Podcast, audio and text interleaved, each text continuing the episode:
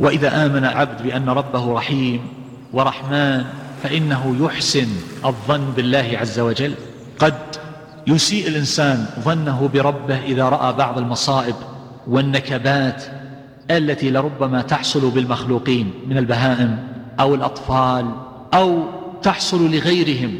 فإذا عرف العبد أن رحمة الله واسعة وأن هذه الرحمة التي تعصر قلوب المخلوقين أحيانا أنها جزء يسير بالنسبة لرحمة الله عز وجل. رحمة واحدة أنزلها يتراحم بها الخلق جميعا العقلاء منهم والعجموات فالله أرحم بنا من رحمتنا بهؤلاء الذين يتأوهون بسبب الأمراض ويتألمون بما وقع عليهم من المصائب أو نحو ذلك مما نشاهده أحيانا فينعصر القلب تألما لآلامهم وشفقة ورحمة بهم. الله أرحم بهم.